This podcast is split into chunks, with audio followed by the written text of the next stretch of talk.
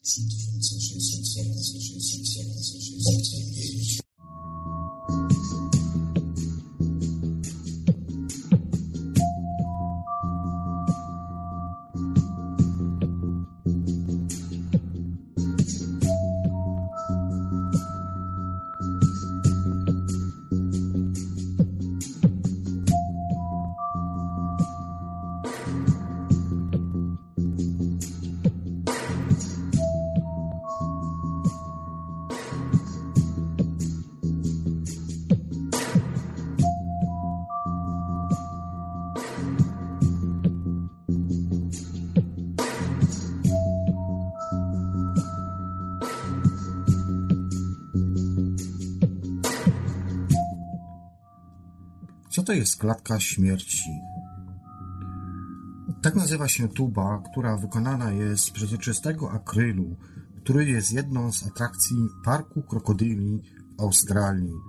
Ochotnicy o stalowych nerwach mogą wejść do niej i zanurzyć się w basenie, w którym to pływa kilku pięciometrowych krokodyli różańcowych. Przyjemność taka kosztuje 170 dolarów i trwa około 15 minut. Tym czasie Gad jest karmiony wołowiną, drobiem oraz rybami, a goście mogą z bliska podziwiać jego rozbawioną paszczę i patrzeć, jak ostrymi zębami rozrywa mięso na szczępy. Ci, którzy zdecydowali się na zanurzenie, mówią, że to doświadczenie jest ekstremalne. Tafla z akrylu, która to oddziela i odgada pod wodą, pozostaje niewidoczna. Adrenalina jest więc tutaj dość duża, a serce wali młotem. Krokodyle różańcowe to jedne z największych lądowych drapieżników i jedne z najniebezpieczniejszych zwierząt na świecie. Żyją zarówno w wodach słodkich, jak i słonych. Często też wypływają na pełne morze. Dlatego też zasięg ich występowania jest ogromny. Atakują wszystkie napotkane zwierzęcia, także ludzi, budząc śmiertelny strach u mieszkańców z północnej Australii, Azji Południowo-Wschodniej, Indonezji oraz Indii.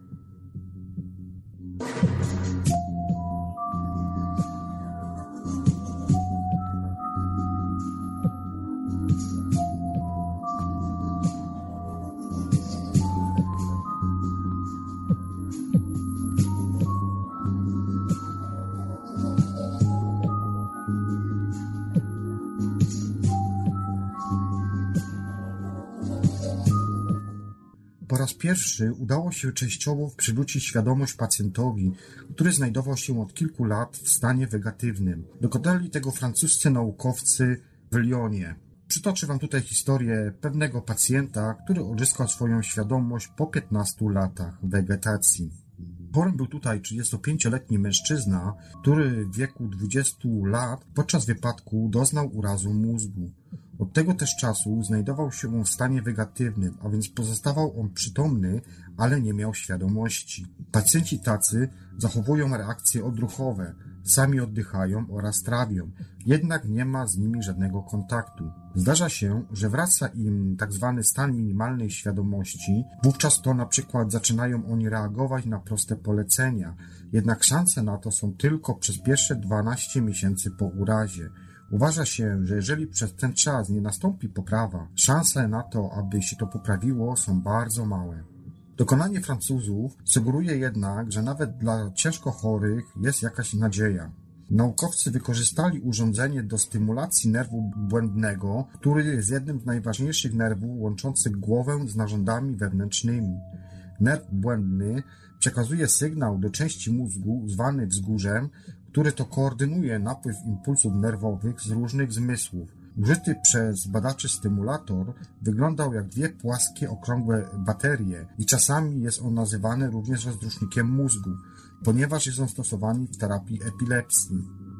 Chorego poddano miesięcznej stymulacji, stopniowo zwiększając jej intensywność. Badacze stwierdzili, że już po tym okresie udało się przywrócić mężczyźnie stan minimalnej świadomości. Teraz natomiast potrafią na przykład na polecenie skierować wzrok w wybraną stronę lub też odwrócić głowę.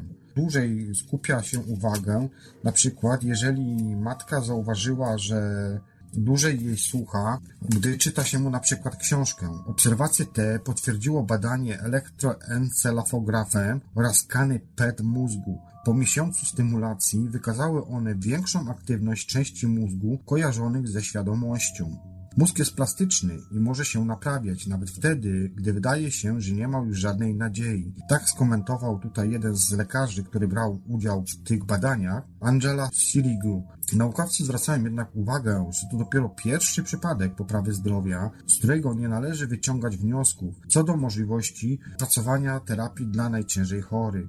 To będzie możliwe dopiero wtedy, po tym jak zostaną przeprowadzone badania na większej grupie pacjentów.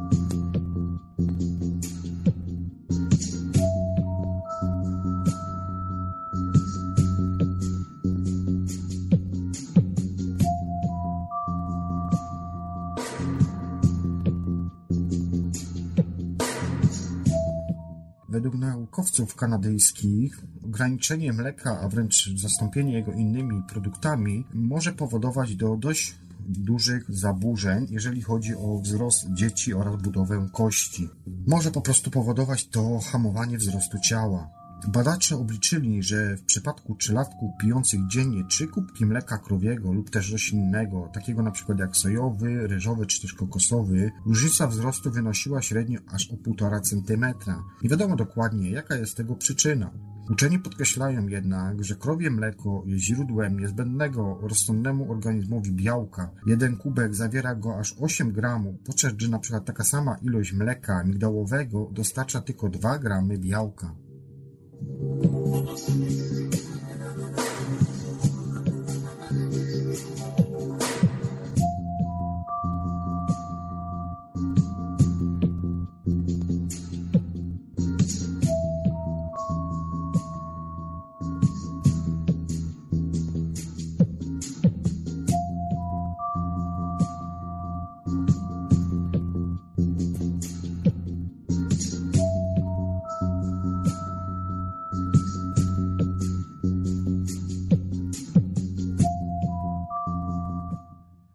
Jedna godzina dziennie ćwiczeń zapobiega depresji. Wystarczy zatem godzina ćwiczenia dziennie, aby uchronić się przed depresją. Tak ustalili naukowcy z University of New South Wales. Naukowcy przez 11 lat monitorowali stan zdrowia i aktywność fizyczną 33 tysięcy Norwegów. Okazało się, że w 12% przypadków do zachorowania na depresję mogłoby w ogóle nie dojść, gdyby taki, tacy badacze, badani pacjenci ćwiczyli choćby jedną godzinę tygodniowo.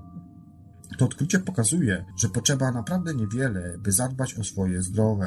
Tak komentuje Samuel Harvey, główny autor tych badań. Nie wiemy jeszcze, co odpowiada za ten ochronny efekt ćwiczeń.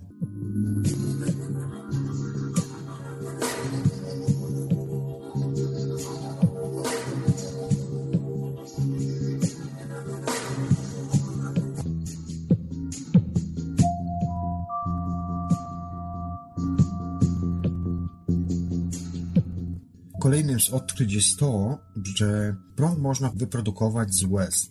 Łzy, białka, jajek, sina, mleko, ssaku. To wszystko może być źródłem prądu, odkryli irlandzcy naukowcy z Uniwersytetu Limerick. W składzie tych substancji znajduje się bowiem lizozym, to jest takie białko, które jest właśnie, jak się okazało, ma właściwości piezoelektryczne. Piezoelektryczność jest to metoda powstawania prądu, która pojawia się w pewnych materiałach, np. kwarcu, pod wpływem nacisku. Dochodzi wówczas do zamiany energii mechanicznej w elektryczną. Zjawisko piezoelektryczności jest wykorzystywane np. w sonarach oceanicznych, w obrazowaniu ultrafioletowym albo w telefonach komórkowych, gdzie odpowiada na przykład, jeżeli chodzi o telefon, za wibrację. Jak się okazuje, może on również pojawiać się w materiałach biologicznych. Kryształy lizozymu, które okazały się piezoelektrykami, mogą znaleźć mnóstwo nadzwyczajnych zastosowań. Naukowcy spekulują, że mogłyby posłużyć do stworzenia nowoczesnych pomp uwalniających leki wewnątrz organizmu, które będą czerpać energię z otoczenia oraz będą biodegradowalne.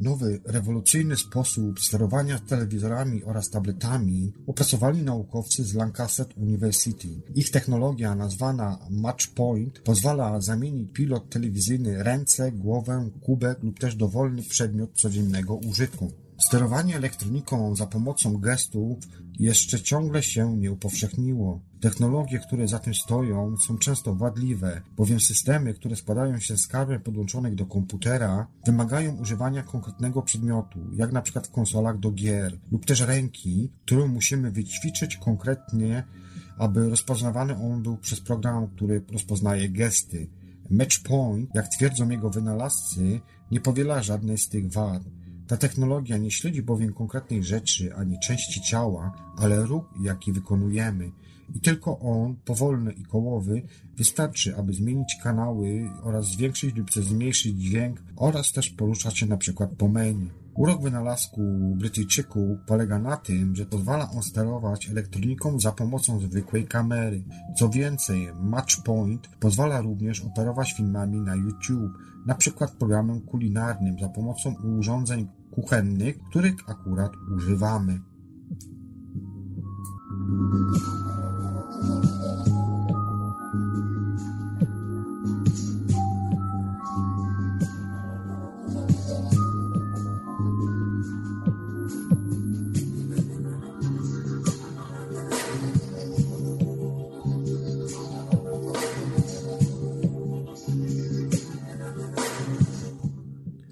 Ze 150 bowiem tylu atomów składa się pierwszy na świecie robot molekularny. Stworzyli je naukowcy z University of Manchester. Roboty mierzą miliardowe części metra i funkcjonują jak maszyny w fabryce samochodów, bowiem operują one na przykład na komponentach, którymi są cząsteczki oraz uruchamiają one sekwencje zaplanowane przez uczonych reakcji chemicznych.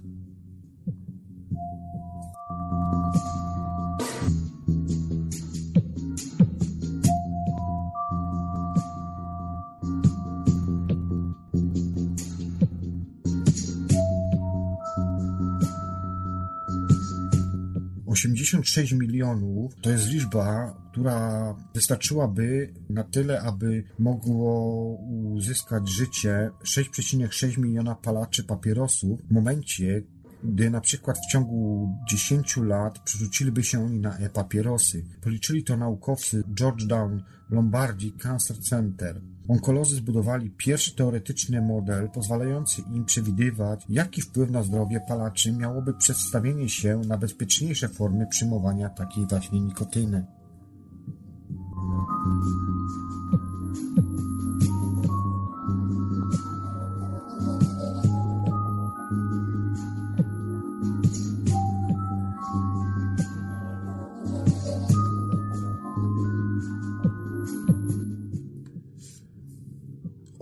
Palców, skanowanie siatkówki, a może rozpoznawanie twarzy. Który z tych systemów logowania zdobędzie w przyszłości największą popularność? Być może żaden. Według naukowców z University of Buffalo urządzenia elektroniczne będą nas rozpoznawać na podstawie budowy oraz bicia naszego serca. Prace nad systemem, który to umożliwiałby taką właśnie opcję, trwały 3 lata. Wykorzystuje on zmodyfikowany radar dopplerowski, który mierzy geometrię serca, a więc jego kształt oraz wielkość oraz na bieżąco wsłuchuje się w jego pracę. Te cechy są specyficzne dla każdego z nas, bowiem każdy ma trochę inne serce, a u dorosłych jego budowa nie zmienia się, oczywiście pominając tutaj przypadki ciężkich chorób. Nie będzie więc mowy tutaj o pomyłce. Urządzenie działające zdalnie jak przewidują konstruktorzy, będzie można również montować w klawiaturę komputera, smartfona lub też bramki na przykład na lotnisku. Także to urządzenie będzie mogło znaleźć funkcję w tych właśnie miejscach. Jak to będzie funkcjonowało? System potrzebuje 8 sekund, by przeskanować serce po raz pierwszy, a potem monitoruje jego pracę na bieżąco. Nie trzeba więc będzie przykładać palca do czytnika, wpatrywać się w ekran, czekając na skan siatkówki, a tym bardziej zapamiętywać loginów oraz haseł. Wystarczy podejść do komputera, a logowanie nastąpi automatycznie. Jeżeli się oddalimy od tego komputera, wylogowanie odbędzie się również samoczynnie. I to wszystko. Cała filozofia. Według konstruktorów moc sygnałów jest znacznie niższa niż sygnału Wi-Fi, więc nie ma mowy o zagrożeniu dla zdrowia. Promieniowanie, jakie emituje radar, jest to zaledwie procent tego, które pochodzi z naszych smartfonów.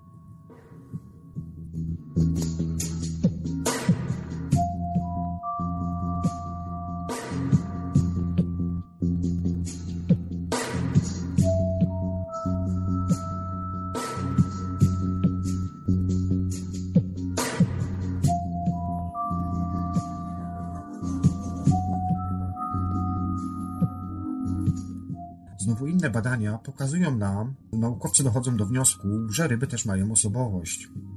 Głupik głupikowi nierówny, przynajmniej jeśli chodzi o cechy osobowości. Do takich wniosków doszli naukowcy z Uniwersytetu w Exeter, którzy badali zachowanie się jednych z najpopularniejszych ryb akwariowych w stresujących sytuacjach. Początkowo badaczom wydawało się, że jeśli da się przeprowadzić jakiekolwiek rozróżnienie pomiędzy głupikami, to jedynie określając stopień ich skłonności do ryzyka. Jednak badania wykazały zupełnie co innego. Naukowcy postanowili zestresować ryby. Lekki niepokój wywołali, przenosząc je do nowego, nieznanego akwarium. Większe zaś umieścili w ich otoczeniu atrapy dużych ryb, a nawet ptactwa wodnego. Jak się okazało, w nowym akwarium zachowanie rybek bardzo się różniło. Jedne chciały uciekać, inne chciały się chować, jeszcze inne ostrożnie badały nowe środowisko. Co jest tutaj najciekawsze, to te różnice utrzymywały się, gdy powtarzano eksperyment. W obecności rzekomych drapieżników wszystkie głupiki były ostrożniejsze, jednak nadal postępowały tak jak poprzednio. Dowodzi to, że mają one swoją osobowość, która kieruje ich zachowaniem. Ciekawi nas, skąd biorą się te różnice, zastanawia się profesor Alster Wilson, dlatego naszym następnym celem jest ustalenie, jak osobowość wpływa na różne aspekty życia i w jakim stopniu jest ona uzależniona od genów, a w jakim od środowiska.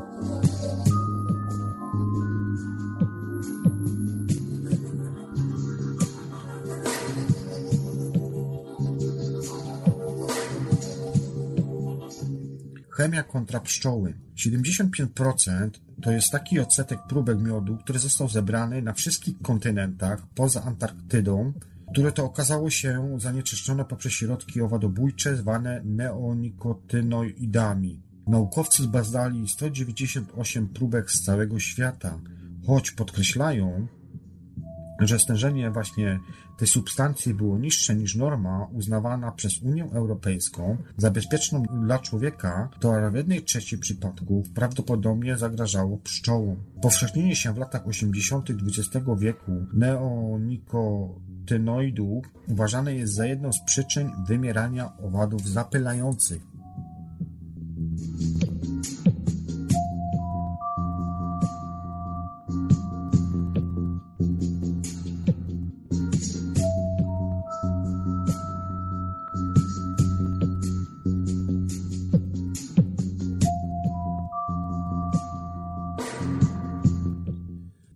Odkrycia naukowe to będzie odkrycie dotyczące kremów. Co zatem naukowcy zrobili i do takich oni wniosków doszli? Doszli do takich wniosków, że droższe kremy bardziej bolą. Tak, dosłownie. Przygotowali oni dwa zestawy kremów do skóry. Jeden miał ekskluzywne opakowanie i wyglądał na drugi, drugi natomiast sprawiał wrażenie taniego.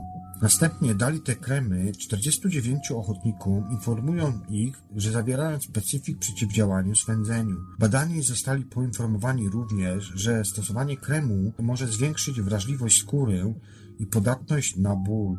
W rzeczywistości test konsumencki był fałszywy, bowiem oba rodzaje kremów nie zawierały żadnych substancji aktywnych.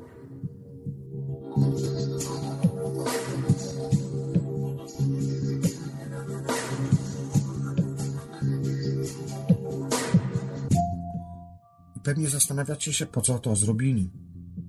Zespół niemieckich oraz brytyjskich uczonych z Hamburga oraz Cambridge badał efekt nocebo. Jest to przeciwieństwo placebo, które oznacza pojawienie się negatywnych efektów ubocznych po podaniu obojętnych leków lub też zastosowaniu niedziałających terapii. Co zatem ustalili? Ustalili to, że w przypadku drogi i tanich kremu wyszło na jaw, że cena miała wpływ na pojawienie się efektu nocebo. Ci, którzy sądzili, że otrzymali droższy specyfik, częściej skarżyli się na dolegliwości bólowe podczas kolejnych testów badających wrażliwość na ciepło. Okazało się również, że w ich przypadku pojawienie się efektu nocebo wiązało się z uaktywnieniem innych obszarów mózgu. Naukowcy nie potrafią jeszcze wyjaśnić, dlaczego cena ma wpływ właśnie na ten efekt nocebo. Zastanawiające, prawda?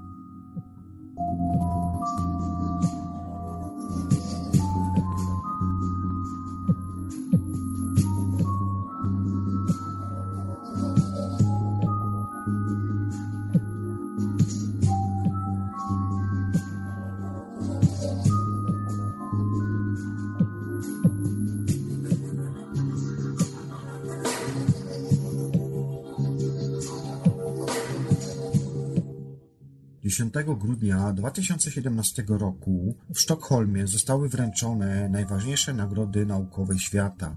Kto i za co otrzymał je w tamtym roku?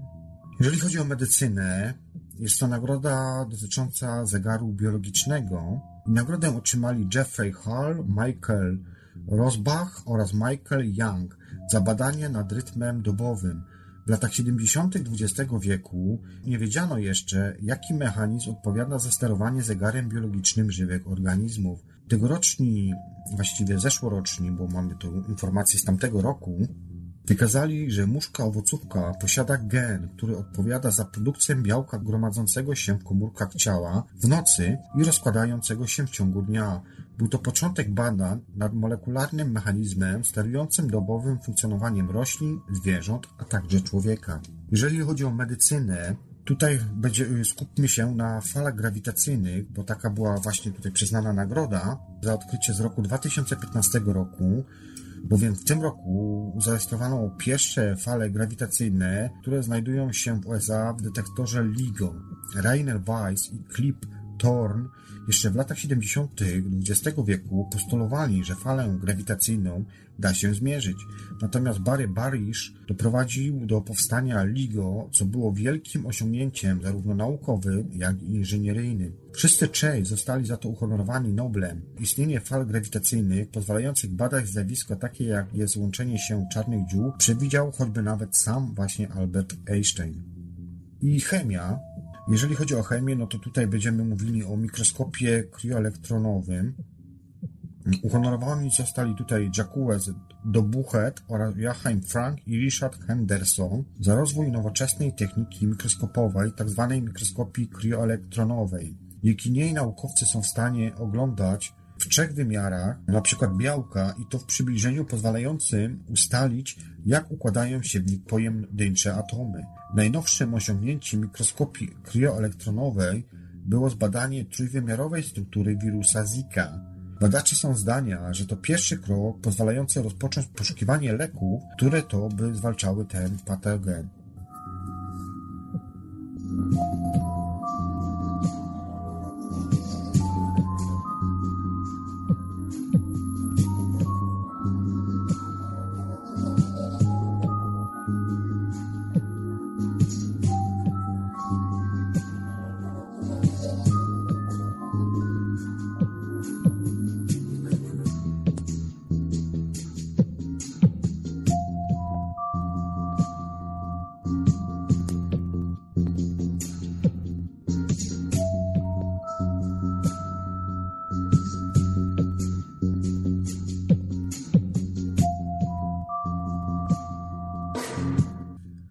Medycznego punktu widzenia data urodzenia ma mniejsze znaczenie niż wiek biologiczny, stopień zużycia naszego organizmu. Dzięki najnowszym badaniom możemy go nie tylko precyzyjnie zmierzyć, ale też spróbować się odmłodzić.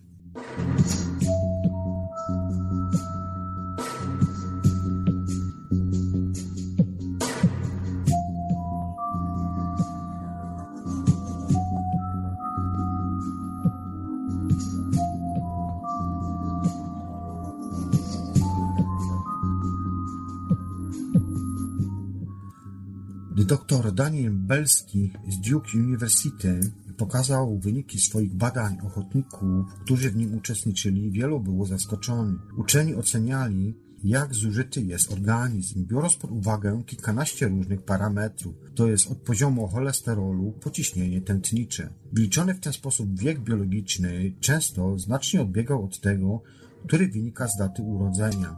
Okazało się na przykład, że jeden z badanych 38-latków został oceniony na aż 61 lat, natomiast jego rówieśnik z tej samej grupy miał organizm osoby 28-letniej. W badaniach nad starzeniem się organizmu często skupiamy się na seniora. Tymczasem wśród osób w średnim wieku można wskazać takie, które starzeją się szybciej niż inni. Jeśli chcemy zapobiegać chorobom związanym ze starzeniem się, trzeba zaczynać możliwie wcześniej. Tak komentuje w tych badaniach dr Belski. To, że ten wiek, który jest zapisany w naszych dokumentach, tak naprawdę ma niewielkie znaczenie. Jeżeli chcemy sprawdzić, ile lat ma nasze ciało i jak je odmłodzić, musimy sięgnąć znacznie głębiej niż do metryki urodzenia. Co się w nas psuje zatem? Jak jest to możliwe, że wiek biologiczny, który nie pokrywa się z tym, ile mamy lat, tak naprawdę ile lat przeżyliśmy, dlaczego są te różnice? Spróbuję to jakoś przedstawić. W końcu nigdy nie poddał nas, tak jak na przykład bohaterów kultowej polskiej komedii, takiej jak na przykład Seks Misja, Hibernacji. Jednak odpowiedź jest tutaj bardzo prosta, bowiem nasz organizm zużywa się jednak nie jest to proces przebiegający równomiernie dla wszystkich części naszego ciała. Wątroba u osób nadużywających alkohol starzeje się znacznie szybciej, podobnie jak układ odpornościowy u pacjentów, którzy to byli leczeni np. lekami o dużych dawkach przeciwnowotworowymi. Dzięki Microsoftowi na stronie HowOld.net każdy mógł wgrać swoje zdjęcie oraz dowiedzieć się, na ile lat wygląda. Firma stworzyła bowiem algorytm, który bazował na sztucznej inteligencji, która to oceniała wygląd twarzy, biorąc pod uwagę wiele czynników jednocześnie. W ciągu tygodnia z aplikacji skorzystało 50 milionów osób, a zdjęcia z metkami pokazującymi wiek zalały media społecznościowe. Internauci z upodobaniem sprawdzali, na ile lat wygląda np. Donald Trump, niebieskoskóra bohaterka awatara czy Tolkien Tolkienowski Gollum. Żarty skończyły się jednak, gdy jeden z polityków użył How Old Net, powtórzę jeszcze raz na e, adres, duże litery how, kreska, e, duże litery old.net do oceny zdjęć uchodźców próbujących przedostać się do Wielkiej Brytanii i stwierdził, że owi młodzi ludzie są dużo starsi niż twierdzą media. Microsoft natomiast zastrzegł, że aplikacja służy tylko do zabawy. Nad podobnymi programami komputerowymi pracują badacze m.in. w Rosji oraz w Chinach. Uczeni z Szanghaju nauczyli sztuczną inteligencję, jak oceniać wiek osób widocznych na zdjęciach 3D. Algorytm brał pod uwagę nie tylko tak oczywiste objawy jak liczbę oraz głębokość zmarszczek na skórze, ale też na przykład kształt nosa, który na starość staje się bardziej wystającym u mężczyzn.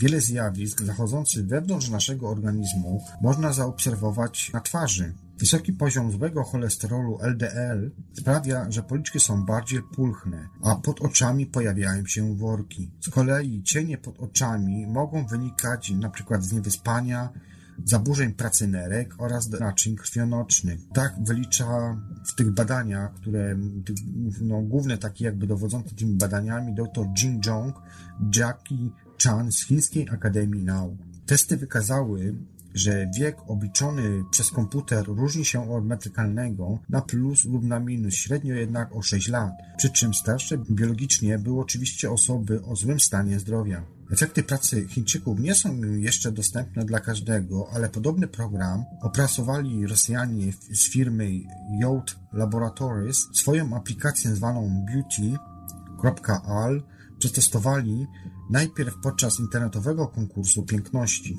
Komputer oceniał nadesłane przez użytkowników zdjęcia i wybierał najbardziej urodziwe twarze. Wyćwiczona w ten sposób sztuczna inteligencja, zwana Ring, miała następnie szacować wiek biologiczny. Powtórzę jeszcze raz nazwę tej sztucznej inteligencji, bo się pomyliłem. Rynkl Podobnie jak w chińskich badaniach, analizuje przede wszystkim zmarszczki oraz zabarwienie skóry. Nie potrzebuje jednak zdjęcia 3D, wystarczy zwykły selfie, przy czym osoba na zdjęciu nie może mieć makijażu, okularów ani zarostu.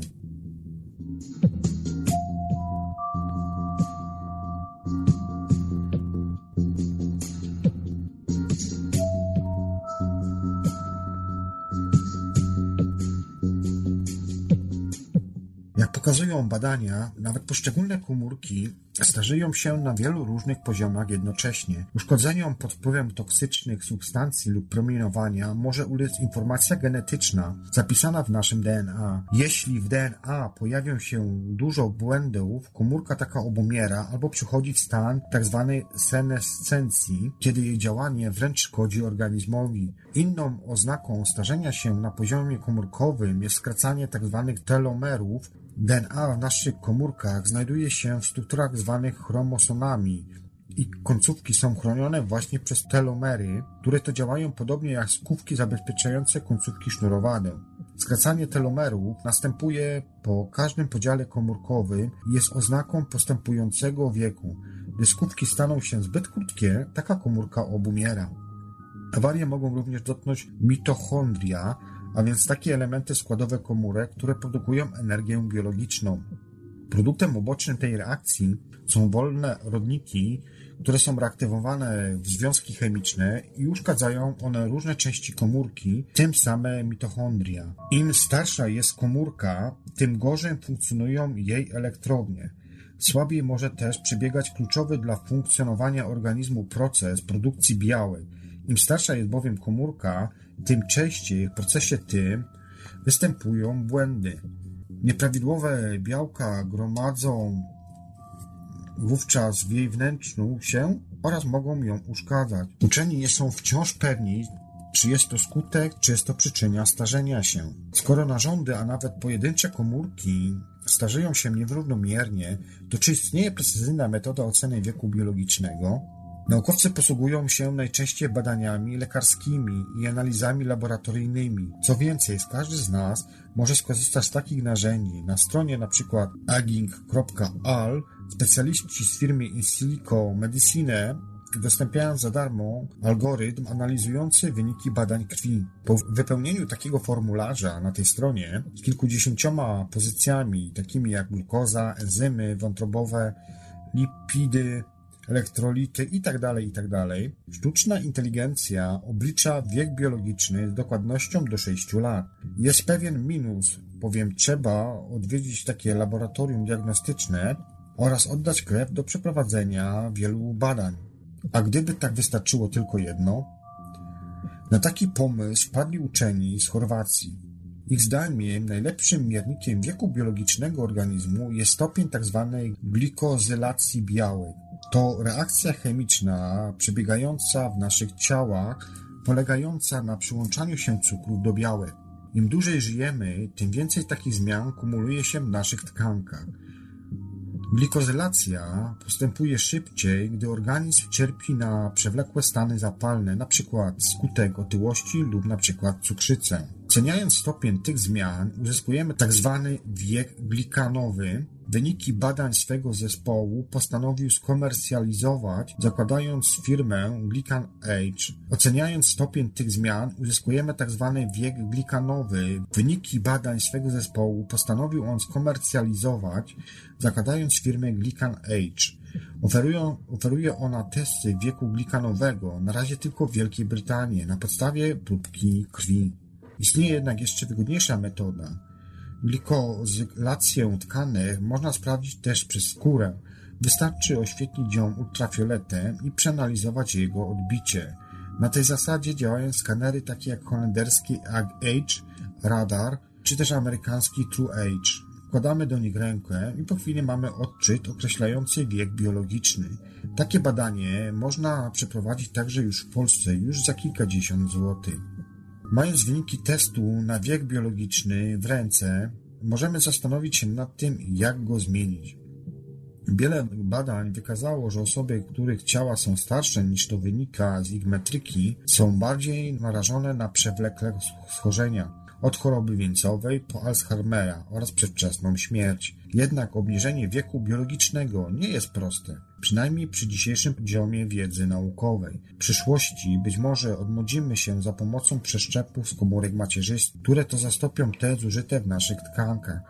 To brzmi trochę jak science fiction, ale w teorii jest jak najbardziej możliwe.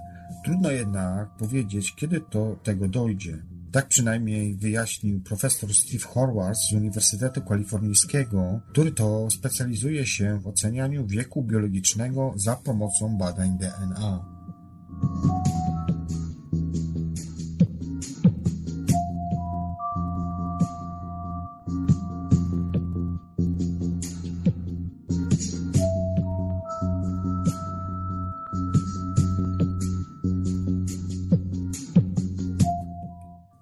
Więc czy odmłodzenie może być na przykład w tabletce? Naukowcy cały czas poszukują substancji, która pomogłaby w obniżeniu wieku biologicznego organizmu. Niektóre preparaty odnoszą wielkie sukcesy na rynku mimo braku rzetelnych badań potwierdzających ich skuteczność. Nad innymi wciąż trwają badania naukowe. I jakie to są te preparaty? Wymienię Wam najpierw preparaty, które nie, na pewno nie działają, i są to przeciwutleniacze.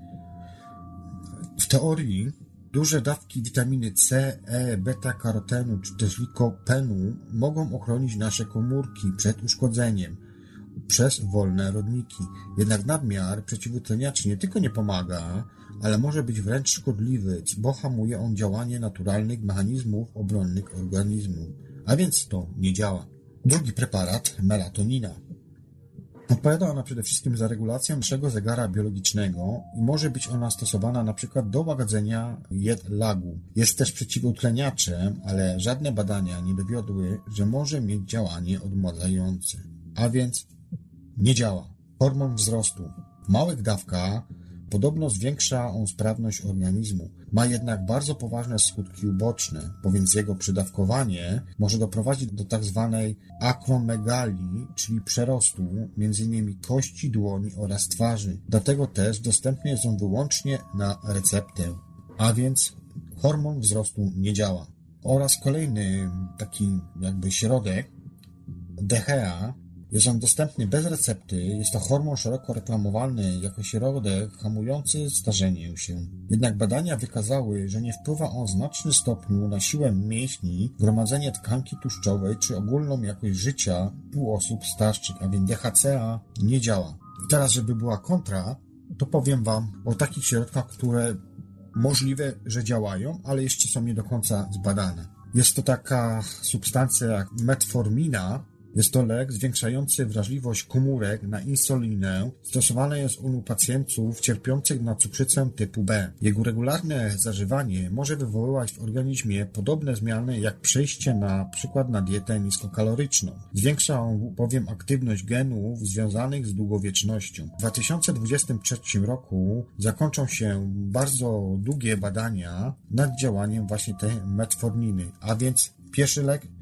metformina Możliwe, że działa. Badania kończą się w 2023 roku. Drugim środkiem jest to everolimus. Jest to lek, który jest stosowany w transpalotologii oraz onkologii, który to hamuje działanie układu odpornościowego.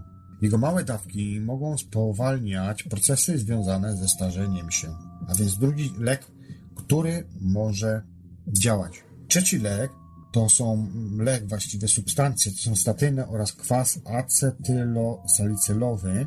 Statyny są to leki, które obniżają poziom cholesterolu, natomiast kwas acetylosalicylowy jest stosowany jako środek przeciwbólowy, przeciwgorączkowy, przeciwzapalny i przeciwzakrzepowy.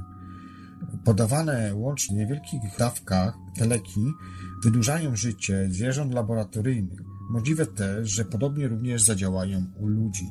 Jak na razie jeszcze tego nie wiemy, ale jako trzeci środek proponuję tutaj, daję Wam do informacji, że być może statyny oraz kwas acetylosalicylowy może działać. Pozostaje nam tylko uzbroić się w cierpliwość, aż zostaną skończone badania i będziemy znali wyniki ogólne.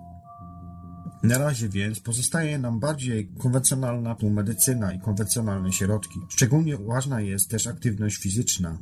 Badania bowiem wykazały, że proste ćwiczenia, takie jak energiczny spacer, jazda na rowerze czy też pływanie, mogą odmłodzić organizm o kilka lat, o ile stosujemy je regularnie przez dłuższy okres czasu. Badacze z amerykańskiego Preventive Medicine Research Institute Twierdzą, że sprawdza się to nawet u pacjentów chorych na raka. których to organizmy starzeją się szybciej pod wpływem chemio i radioterapii. U takich to osób wprowadzenie diety bogatej w produkty roślinne, a także regularne ćwiczenia i medytacje obniżające poziom stresu są w stanie zmniejszyć wiek biologiczny nawet o 10%. Możliwe więc, że podobne efekty może osiągnąć każdy z nas. Uczeni dostrzegają natomiast przed reklamowanymi na przykład w internecie środkami odmładzającymi. Są wśród nich zarówno witaminy, jak i przeciwutleniacze oraz hormony, których to zażywanie na własną rękę może być bardzo niebezpieczne. Nie należy też polegać na superfoods, czyli na produktach żywnościowych o rzekomo wyjątkowych właściwościach. Wiek biologiczny ma obniżać chociażby sok z egzotycznych owoców, noni, stosowany na przykład u stuleci przez Polinezyjczyków. Nie ma na to też żadnych, żadnych rzetelnych jakby dowodów naukowych, natomiast odnotowano przypadki uszkodzenia wątroby oraz nerek u osób, które piją dużo soku z noni. Tak przynajmniej ostrzega Christopher Waniek w swojej książce Bad Medicine w tłumaczeniu Zła Medycyna. Bezpieczniejszym rozwiązaniem jest przejście na urozmaiconą dietę SIRT, o której powiem już trochę w innych może informacjach. Audycji 3600 sekund, bo chcę wiedzieć. Sprawdzanie wieku biologicznego może wydawać się tylko niegroźną zabawą lub też nowoczesną metodą profilaktyczną, póki nie udostępnimy nikomu wyników swoich badań. Na takie dane mają jednak apetyt różne firmy, przede wszystkim firmy, które zajmują się ubezpieczeniami. Od dawna one próbują różnych metod oszacowania ile życia mają przed sobą ich klienci. Przy obliczaniu składek ubezpieczeniowych pod uwagę brane są czynniki takie jak płeć, wiek, dokumentacja medyczna, wyniki badań lekarskich itd. Być może w przyszłości wszystko to zastąpi jeden prosty test. Jedną z pierwszych prób na tym polu podjęła amerykańska firma GWG Life. Specjalizuje się ona w odkupywaniu ubezpieczeń na życie od starszych osób. GWG Life z góry płaci swym klientom określoną sumę, a w zamian za to dostaje prawa do wypłaty z ich polis po śmierci. Przy takim modelu biznesowym kluczową sprawą jest ocenianie, ile dana osoba ma życia przed sobą. Aby to zrobić, firma zaczęła prosić swych klientów o dostarczenie próbki śliny. Badając zawarte w niej komórki, ubezpieczyciel chce oceniać wiek biologiczny za pomocą technologii opracowanej przez profesora Horvarda i na tej podstawie obliczać płaty. Myślimy, że to wkrótce znajdzie szerokie zastosowanie w naszej branży ubezpieczeniowej. Tak przynajmniej twierdzi John Saps, szef GWG Live. Etycy ostrzegają, że to prosta droga do nowej formy dyskryminacji. Osoby z niekorzystnymi wynikami będą musiały płacić więcej za policję czy też leczenie, a sam proces leczenia zaczyna nieprzyjemnie przypominać robienie zakładów o to, kiedy człowiek umrze. Co gorsza, technologia wybrana przez GWG Live nie została jeszcze gruntownie sprawdzona. Bardzo wątpię, czy na podstawie takiego badania można określić, ile życia zostało człowiekowi. Tak skomentował to John Grelly, Genetics Albert Einstein College of Medicine. Dlatego wszelkie metody badania wieku biologicznego należy wciąż traktować raczej jako motywację do badań o siebie niż jako precyzyjną naukową przepowiednię. W latach 50. XX wieku amerykańscy biolodzy Frank Pope, Wanda Lundsdorf oraz Cliff McKay przeprowadzili kilka doświadczeń, w których to łączyli układy krążenia dwóch myszy, starej oraz młodej. Starszy z gryzoni zyskiwał y, na przymusowym braterstwie krwi, bowiem poprawiało się jego zdrowie i żył dłużej. U młodszych zmiany zachodziły w dokładnie przeciwnym kierunku. W roku 2005 Thomas Randall ze Stanford University udowodnił, że przetoczenie młodej krwi aktywuje komórki macierzyste w starym organizmie. Pod wpływem takiego zabiegu zaczynały się one dzielić i mogły naprawiać uszkodzone narządy. W końcu Amy Wangers z Harvard odkryła, że eliksirem młodości jest białko, które datowane jest na GDF11. Krew młodych zwierząt zawiera go dużo, ale z wiekiem poziom tej substancji spada. Nic więc dziwnego, że trwają próby wykorzystania tych odkryć w terapii ludzi. Prowadzą je zarówno naukowcy na uniwersytetach, jak i założyciele startupów takich jak Alkahes czy Ambrosia. Podstawowym stosowanym przez nich zabiegiem jest przetaczanie pobranego od młodych osób osocza to jest płynnej części krwi pozbawionej komórek. Nie jest to jednak procedura stuprocentowo bezpieczna. U części pacjentów występują niebezpieczne powikłania. Możliwe jest też przeniesienie w ten sposób groźnych wirusów i wciąż nie wiadomo, czy i na ile przytaczanie młodego socza krwi jest skuteczne w hamowaniu starzenia się.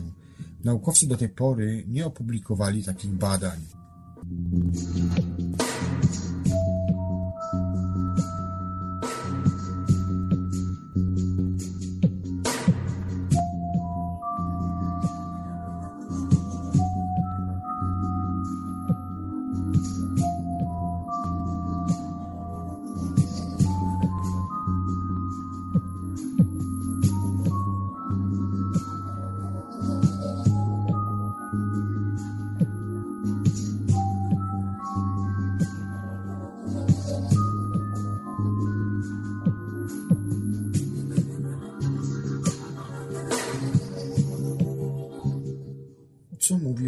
Twój deskop?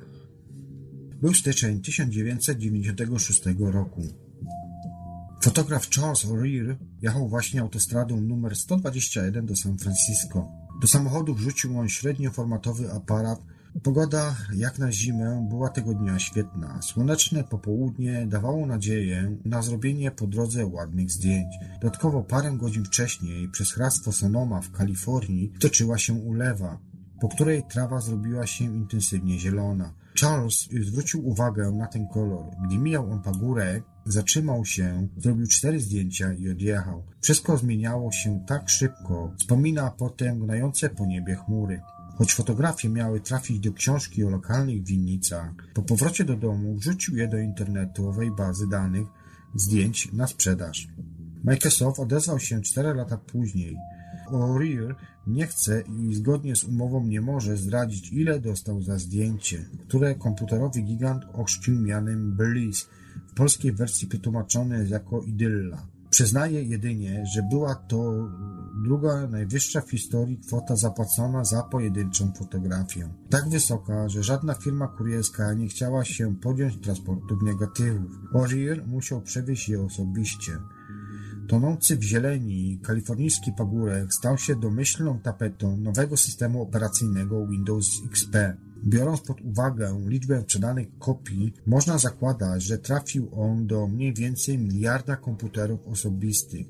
Autor zdjęcia twierdzi, że swoje dzieło widział między nimi w Białym Domu i północno-koreańskiej elektrowni atomowej. Choć nikt nigdy nie przeprowadzał takich badań, Bliss musi być najpopularniejszą komputerową tapetą w historii świata. Prawdopodobnie żadna inna tapeta nie doścignie w liczbie odsłon zdjęcia O'Reilly'a, bo dekadę i kilka Windowsów później Stosunek przeciętnego użytkownika do elektronicznej przestrzeni pracy znacznie się zmienił. Pulpit naszego komputera jest to przestrzeń prywatna i jako taka pozwala na dość dokładną charakterystykę osobliwości jednostki. Mówiła jeszcze kilka lat temu dziennikowi The Daily Telegraph psycholog Donna Dawson, niegdyś wykładowczyni akademicka, dziś zajmująca się doradztwem psychologicznym dla biznesu. Ona również znalazła się na liście płac Microsoftu, dla którego to przed premierą Windows Vista przygotowywała ona badania na temat personalizacji komputerów przez ich użytkowników.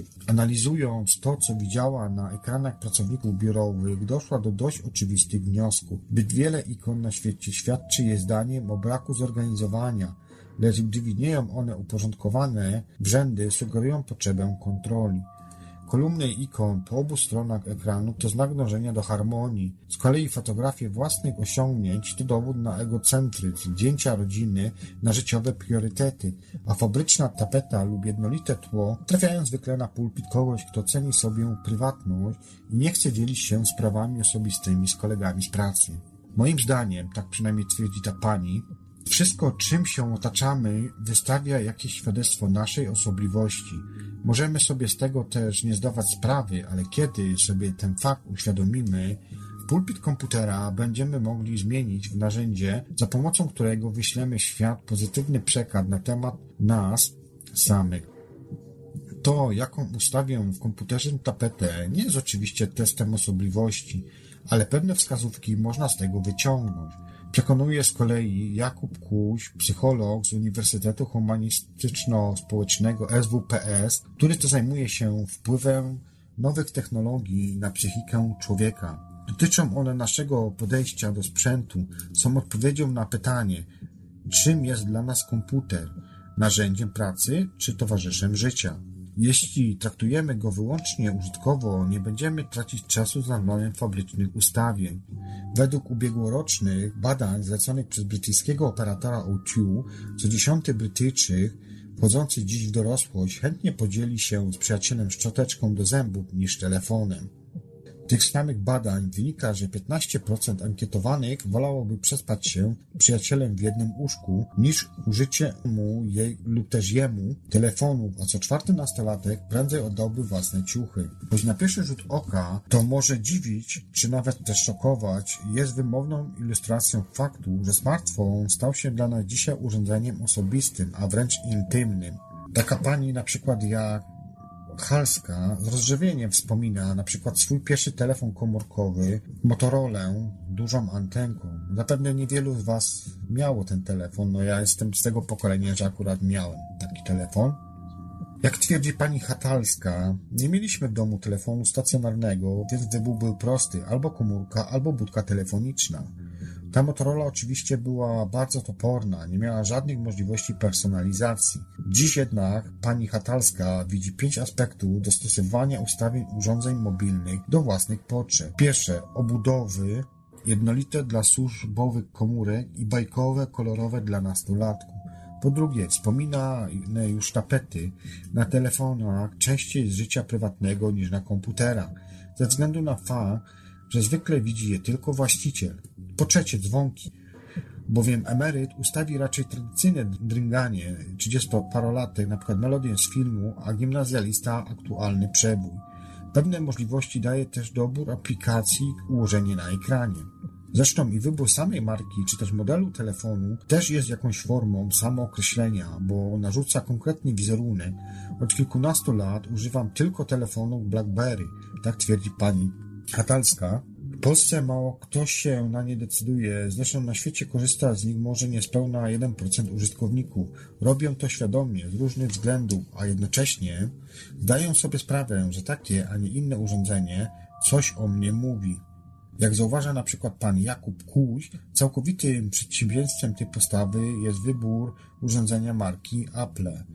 Dzięki świetnie prowadzonej kampanii marketingowej zyskały one status kultowych, a ich użytkownikom wcale nie przeszkadza tak ogromna popularność, a więc i powszechność. Rekompensują je sobie znacznie ingerencją w ustawienia. Z badań, które przeprowadzone zostały w 2012 roku oraz w 2015 poprzez tego pana Kusia, Jakuba Kusia, Jednoznacznie wynika, że rośnie liczba osób, które to widzą konieczność budowania swego wizerunku w internecie. Ta potrzeba jest dziś o wiele silniejsza niż 5 lat temu. To samo dotyczy sposobu, w jaki odnosimy się dziś do gadżetów.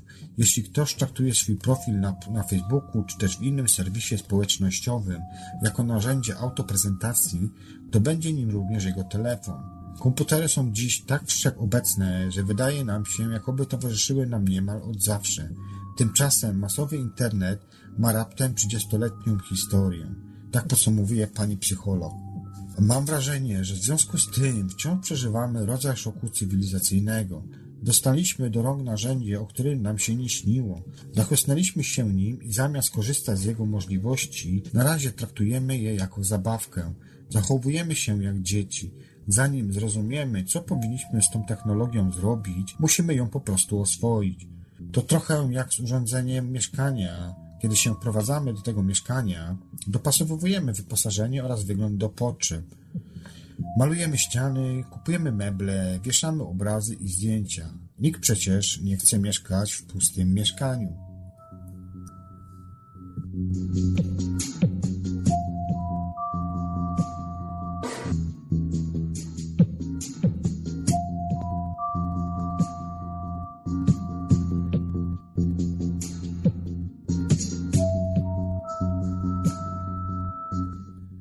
I ostatnia informacja na dziś, którą Wam przygotowałem, to jest informacja dotycząca dźwięku. Czy można się odurzyć dźwiękiem? Zapewne słyszeliście o różnych nagraniach w internecie.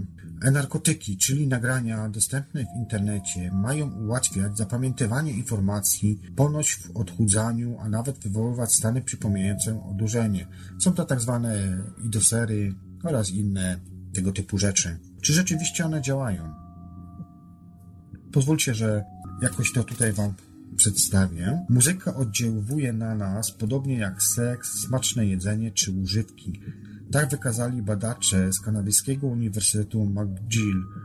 Gdy słuchamy ulubionych utworów, w naszych mózgach aktywowany jest tzw. Tak układ nagrody, odpowiedzialny za przyjemne doznania.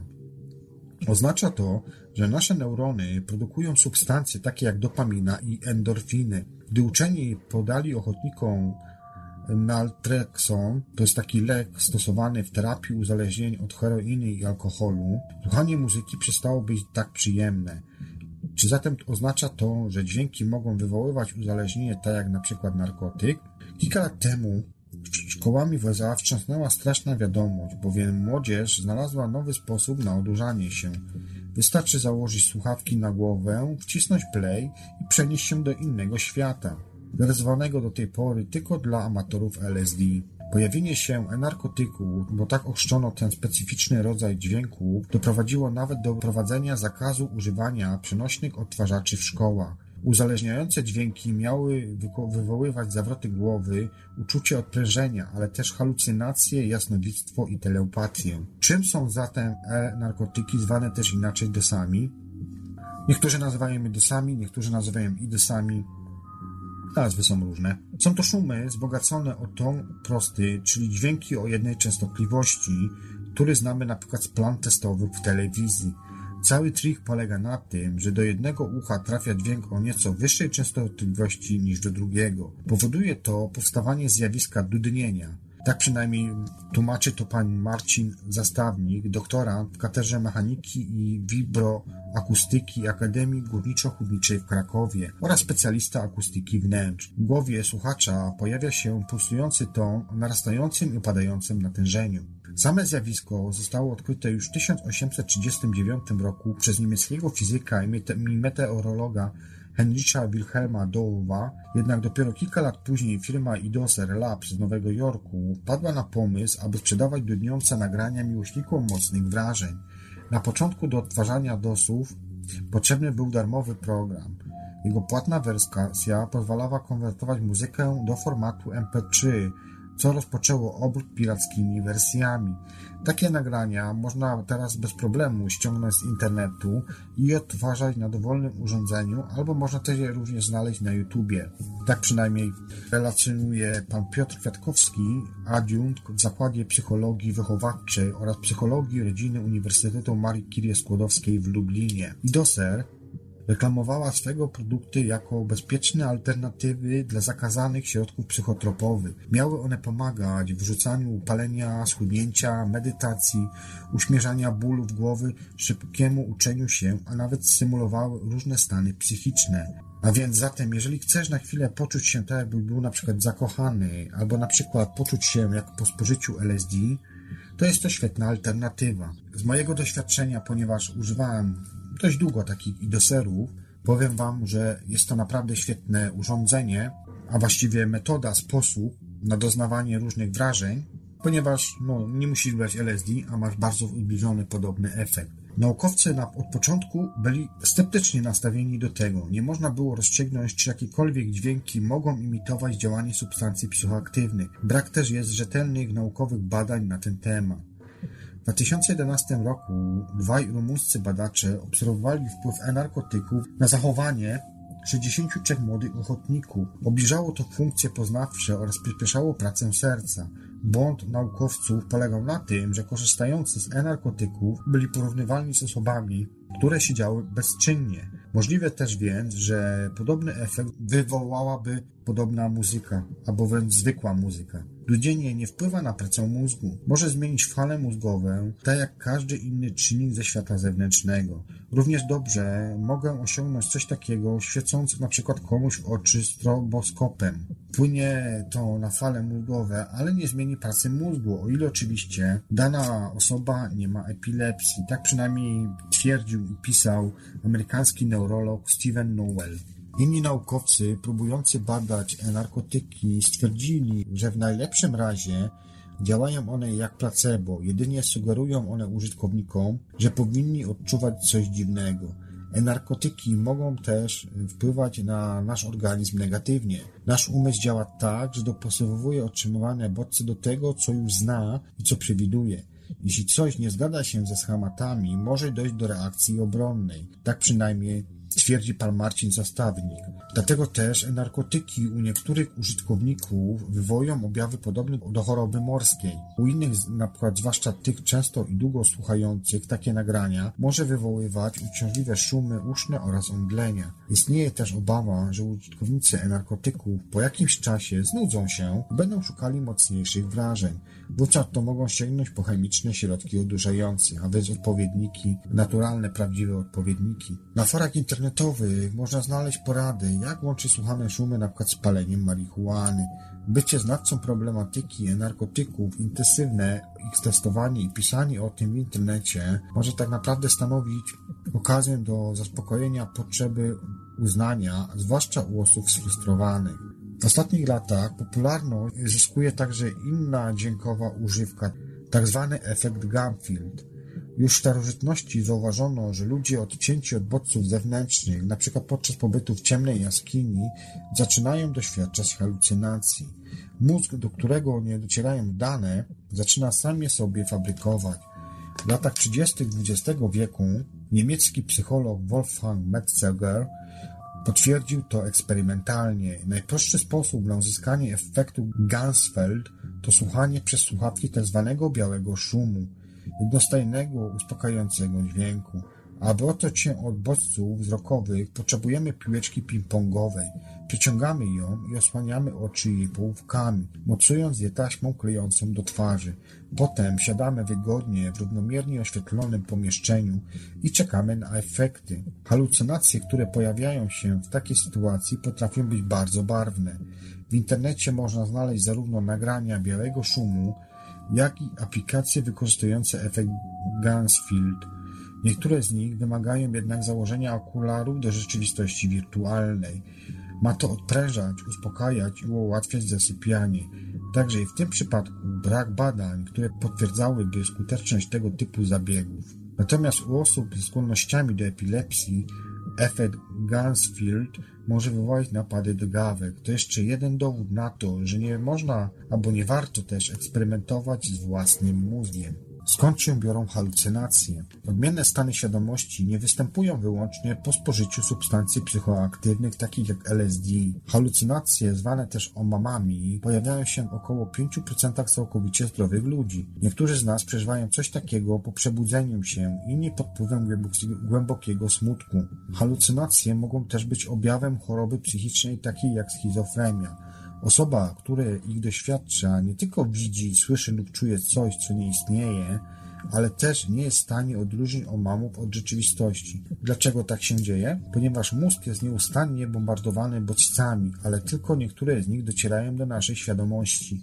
Zanim to nastąpi, są przesyłane do kory przedczołowej, która to sprawdza je pod kątem wiarygodności. Na tym etapie odfiltrowywane są informacje zbędne, takie jak na przykład nacisk ubrania na nasze ciało, czy stały szum ruchu ulicznego za oknem. U osób, które cierpią na halucynacje, na przykład w przebiegu schizofrenii albo po zażyciu środków psychoaktywnych, mechanizm sprawdzania informacji w korze przedczołowej jest osłabiony. Dlatego do ich świadomości trafiają dane, które to normalnie zostały zignorowane. W ten sposób zamiast zwykłych cieni możemy zobaczyć nieistniejące postaci, a dźwięki z otoczenia mogą zmienić się w obce głosy w naszej głowie. Podobnie jest wtedy, gdy zostaniemy odcięci od bodźców dostarczanych przez narządy zmysłów.